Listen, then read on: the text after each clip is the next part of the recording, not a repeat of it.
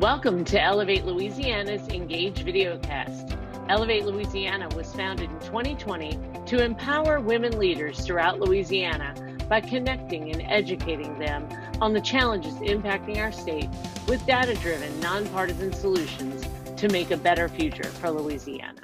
Hi there, I'm Julie Stokes with Ellevate Louisiana.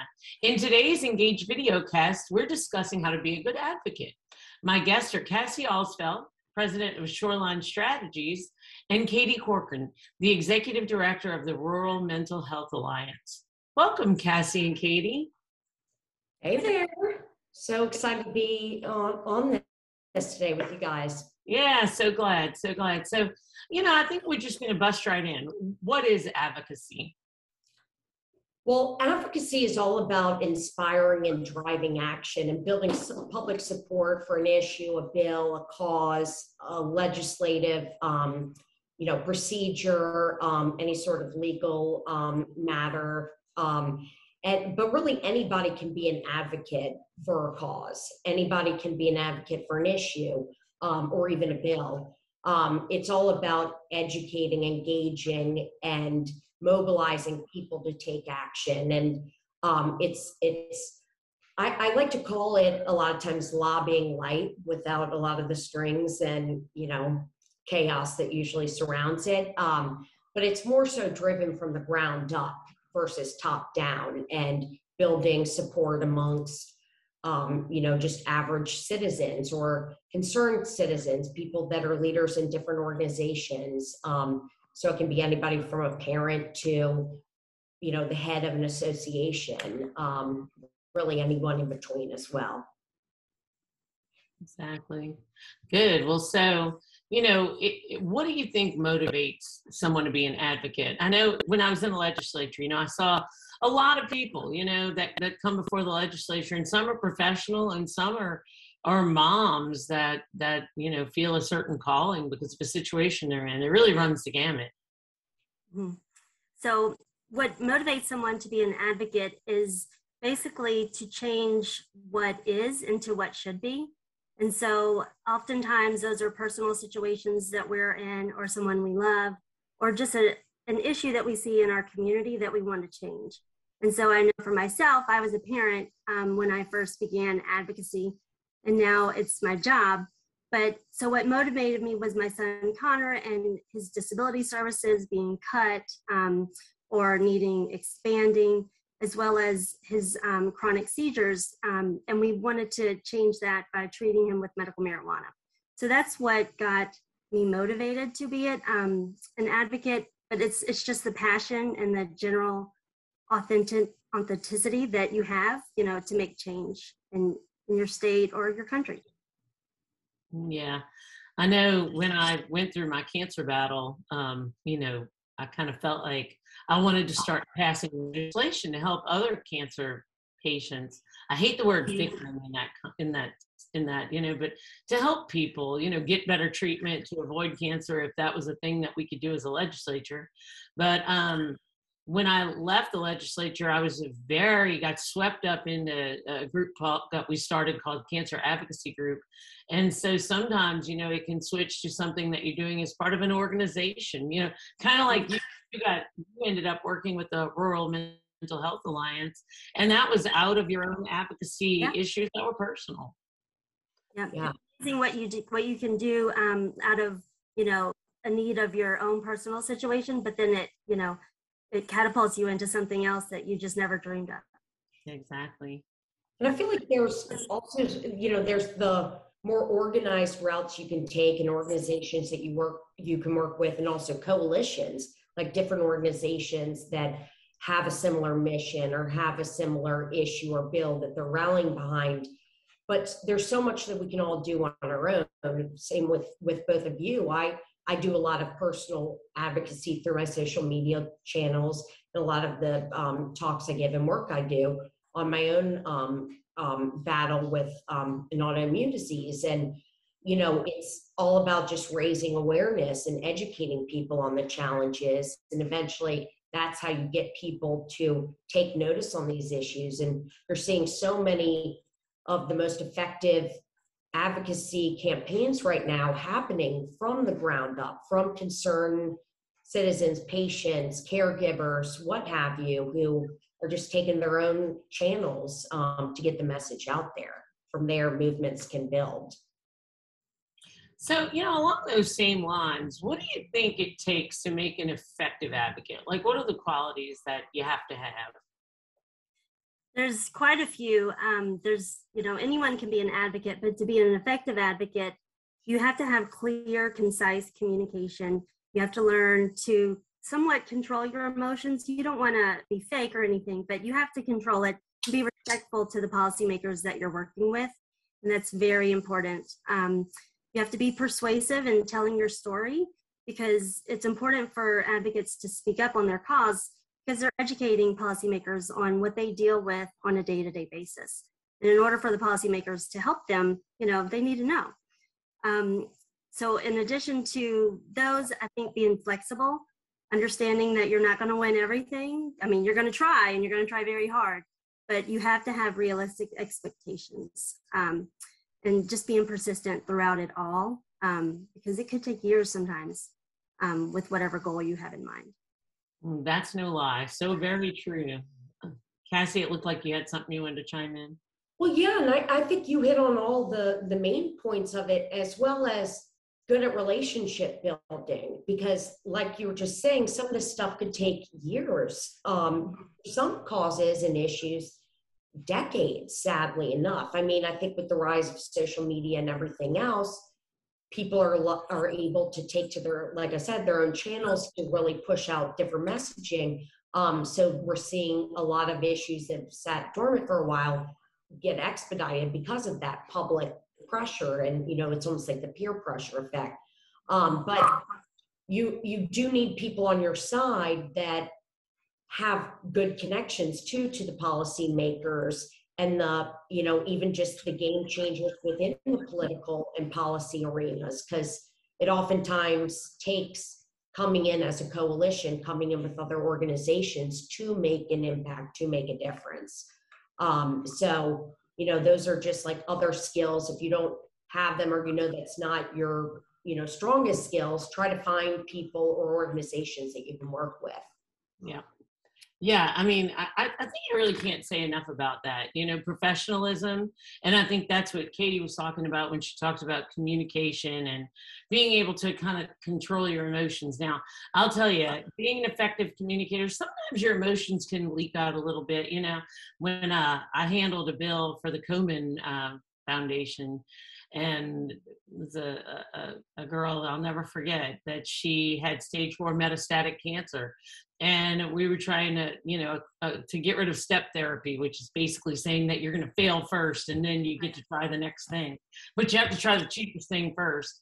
And um, the legislature really wasn't in the mood that year to get anything passed, but I don't think there was a dry eye in the place once mm-hmm. she told her story you know at, at, the same time if you go in there overwrought with emotions a lot of times everybody just kind of glazes over on you and, and you, you you could stop right there because you've lost them but i think it's that sincere um sincere emotion is okay you know not maybe anger though like when you said uh, being flexible. Right. oh, that's so important because i've watched many a person too say something that really probably resonated but then they, they, didn't get what they wanted and they flew off the handle and they were never looked at the same way again. You know i mean it just isn't something that you can really do. And um and allies cassie i mean you're right. I think that's so important. Um, you know, even when, you know, I'm handling a cancer related bill or whatever, I try to find all the different people I know that'll be in that room that would also feel the same way to turn in green cards because mm-hmm. uh, you know that's how you tell the people up on the uh, up you know behind the the table the legislators that you're in favor or not in favor by by turning in green and red cards. So it's very good stuff. So you know what do you think some of the barriers are to people you know becoming advocates for what they're passionate about and how can they overcome that? Well some of it is a resource issue. So financial if you're doing a a large scale, campaign for a very big issue, you're going to need to invest in certain resources like a good advocacy platform um, where you can give people the tools to email or tweet at or call their legislator um, and you know having maintaining you know a good website and um, social media accounts and um, and just stuff like that. And then there's also the the media narrative. If you know the the you know the perception on an issue is not as great as you would like it to be or there's a lot of opposition a lot of money on the other side of it you're pushing you know against you're going against the current there. And so a lot of people don't take that into consideration that you know you do have to have a comprehensive strategy because if you're pushing against a media narrative you know it's it's in public opinion um you know that's very um you know well pronounced it's kind of hard to go against that current current um or say your organization's not as well known or a lot of the people that are going in um and trying to organize them like for a lot of these bigger campaigns um you know who may not have as many contacts or experience doing it, um, that can be a limitation and um, something that kind of makes it harder to um, to get over those um, you know barricades. But um, you know, also just thinking about for a lot of larger campaigns as well, like having a good email list, text messaging list, social media following, that stuff again plays into the media narrative, the public perception. Um, and also, like you were just talking about, the political agenda or whatever the political and policy appetite is at the time. Um, maybe this is not a high priority this session, but it could be in the in the future. Um, it's usually easier to ride the waves of something that's really pressing, a big media narrative, um, something politically expedient, like you can kind of hitch your, you know, wagon onto that. But I will also say one other thing through COVID, we've seen a lot of just the traditional channels have changed and I do a lot on the federal level and um, I've done a lot on Capitol Hill and, and elsewhere. And on that side of things, you can't even get into Capitol Hill without going through a million di- different steps. So, like, even getting in there with your advocates to meet with legislators is a challenge in and of itself and um, you know a lot of people are having to do things via zoom like we're doing right now um, and um, just the impact of lobbying and pacs and everything else has been diminished as a result of all these changes in environments um, in, due to covid. So we're seeing i think a big boom and big opportunity for advocacy to really play a larger force than anything else during this time than ever before. So advocates are going to be more important than ever, but it's just having to overcome those barriers. And Katie, I don't know if you still had um, examples from your your own experiences. Yeah, so working with other parents and other stakeholders just on a state level, sometimes they think that they don't have time or they don't have um, you know the time in the day to get to the Capitol because they have to work, and that's totally understandable. But I think people don't understand the impact that emails, um, phone calls, voicemails, and social media can really have in telling their story and explaining what they need in order to be, you know, to help their issue. So I think that's a huge part um, for just the everyday citizen wanting to speak up. Um, they need to utilize these resources that don't take too much time and energy. It's just, you know, a quick 10 minutes out of your day or just on social media the impact is profound, you know. I will say one other thing that I was just thinking about, I, and it kind of goes back to the resource thing and the financial thing. A lot of groups and a lot of more well-funded ones think that they have to just hire a lobbyist and they invest a lot of their resources especially for larger issues that there's a lot of political pressure for and they allocate so many resources to lobbying but not as many resources to advocacy Whereas you can get a lot more from advocacy than you could from lobbying because you bring in the grassroots as well as the grass tops. So business leaders, civic, community leaders, politi- you know, those with political ties. And I've often seen people don't realize, and a lot of the organizations don't prioritize that funding. and they should. That should be, you know, where the, you know, where it starts, and then you build out from there. Um, but I'm hoping that with COVID, that's sh- with the traje- trajectory and environment shifting. I'm hoping that people start to reallocate those resources. It's been super interesting, you know, to watch around the Capitol because, I mean, really, it used to be that all of the lobbyists and advocates stood behind the chamber in this big, you know, room out there and in the rotunda of the Capitol. And for a couple of years there, that wasn't really a thing, you know. Um, so it will be interesting to see how the trajectory changed, and um, you know if that brings any lasting changes. I, I kind of think the days are over when you you go not for everybody, but for a lot of people, when you make these business trips like up to DC, when you can connect with your lawmaker by Zoom, I think you'll see a lot more of that. So, so what would you recommend for somebody who has identified an issue and they want to get started really kind of maybe either speaking just for themselves you know and going up to the capitol or maybe even you know pulling together a group to get involved in a particular topic. How do you think what are the best way to get that started? I always like to say to build out tiers of prospective targets. So i mean that's really easy. You can do it on a google spreadsheet and you can share that and everybody can access it in real time um, so you can break it into tiers like one tier can be low hanging fruit, um, you know, in terms of legislators you need to connect with. One tier can be um, individuals, like different leaders um, or other patients or parents or like the everyday advocates that you see that you know are very passionate about this issue and have compelling stories, have a large following, um, or and or um, you know are part of other larger organizations and have big networks that they can tap into. So kind of identifying your champions with you your fellow advocates or prospective advocates.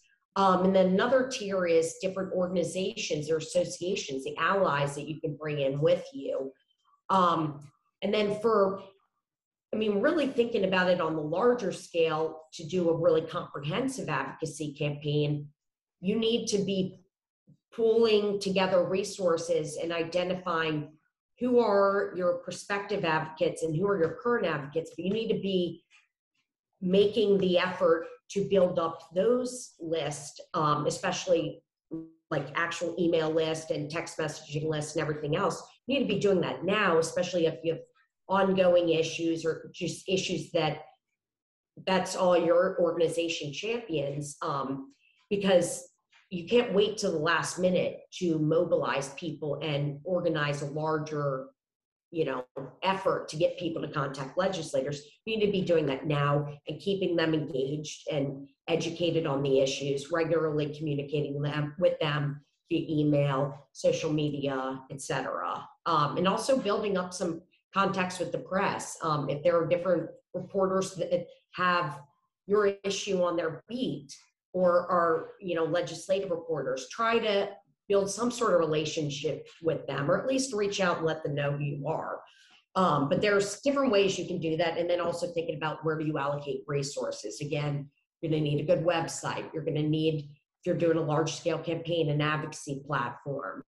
Um, and you know having materials research materials that you need to be handing out one pagers letters to legislators etc I always I laugh when you say one pagers because I, I, I tell people if you can't fit it on a page, don't bring it to the legislature. fit it on a page, and you can refer the ones of them who who have the time to read more information to your other information. But I mean, legislators have to read hundreds of pages of things a day, so fit it on a page. I always say, and you know, kind of like with what you were saying, the first thing you want to do is know that you're going to be comfortable there. And I think two easy ways to do that is to go meet your rep, representative, and go meet your senator.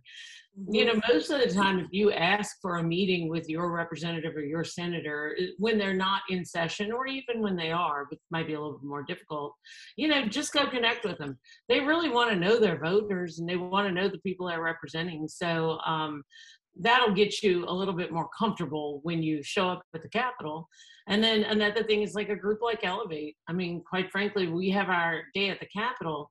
You come walk around with us and learn the ins and outs of how the Capitol works and how do you get a green card and a red card and where do the where are the rooms? How do you get in the building? You know, um, it's gotten kind of difficult. But Katie, I know you've had some really amazing examples of getting if not hundreds, tens of women to the Capitol, you know, in all matching shirts and and advocating for the long haul. Can you tell us a little bit about that?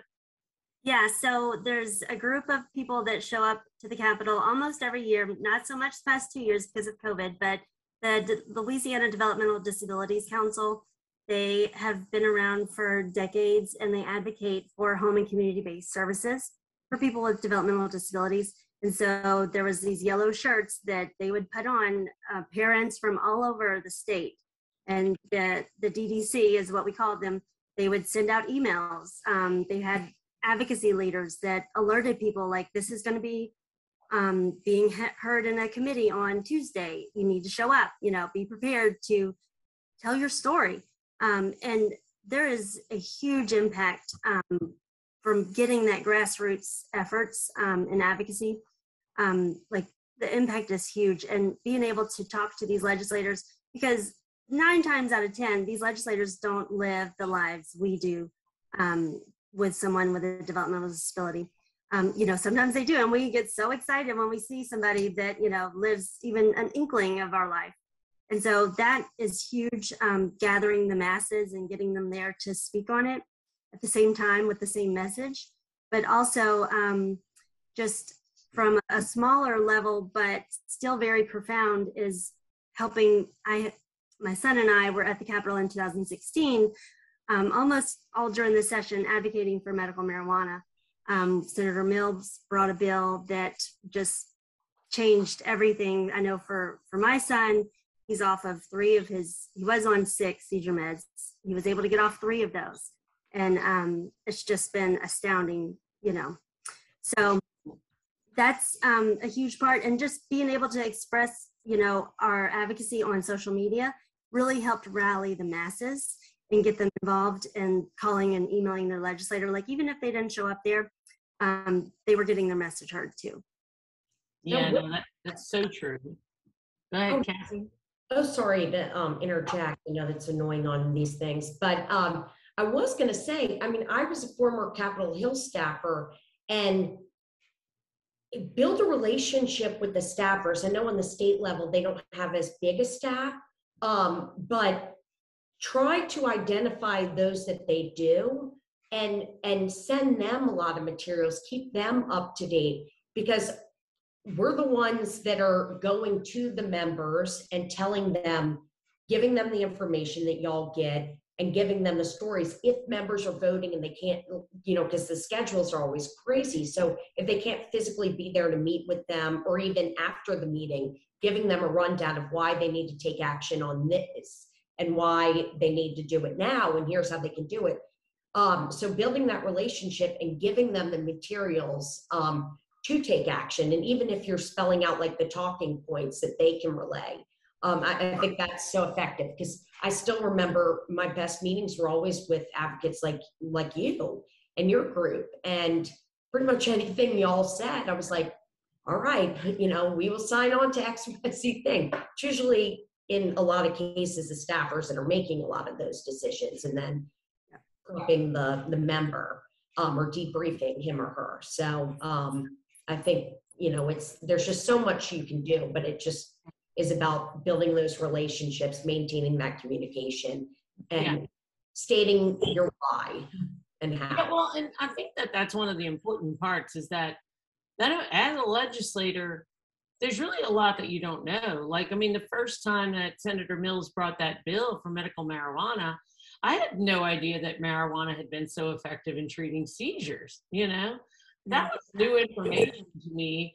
And so, just because just let's just say they really don't know everything. We rely on we they rely on lobbyists and, and advocates. Because even if you think you understand one side of you know a scenario it's impossible to see it from every angle.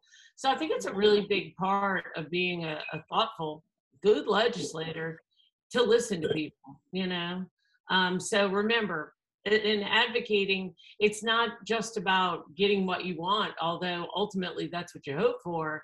It's about getting that education done um, super important. So the effective advocates you know they are well versed in their area of expertise and they're continually learning you know looking at new and innovative ways to um, you know further their cause and ultimately being able to relay that and educate the, the policymakers and there can always be situations where the member or their staff is so passionate about your issue, they really connect and they don't, like Julie was just saying, like when she was a legislator, you know, they may not know that, you know, say a treatment is out there for, um, you know, for seizures and what have you, and it's not, you know, their constituents might be concerned about endorsing and supporting medical marijuana, but then you're bringing this other, you know, piece to the puzzle and this, this solution. Um, and, you know, I, I just think that there are so many different ways that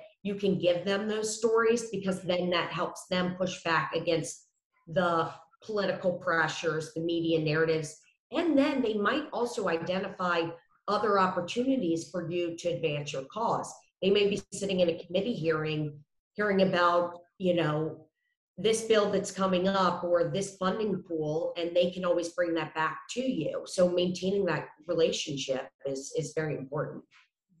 I, I was just thinking about, you know, different people that would come to the Capitol and you know, along with that professionalism of, you know, keeping your emotions in check and and being well versed and knowing what you're talking about when you sit down there, it's you know, be brief. I mean, it's not like you have to go and, you know, spit it all out in this super flood of everything. But, you know, I find and I watch so many year after year that people that talk for a really long time, you kind of lose them there after a little while. And, you know, but I think that that's really important. And, and if you can not read from your notes, make yourself bullet points. Like if you're testifying at a table before a committee, make bullet points. You know, you can go to the Capitol in Baton Rouge, not in not in federally like what you know Cassie was talking about. You have to be asked to the committee there.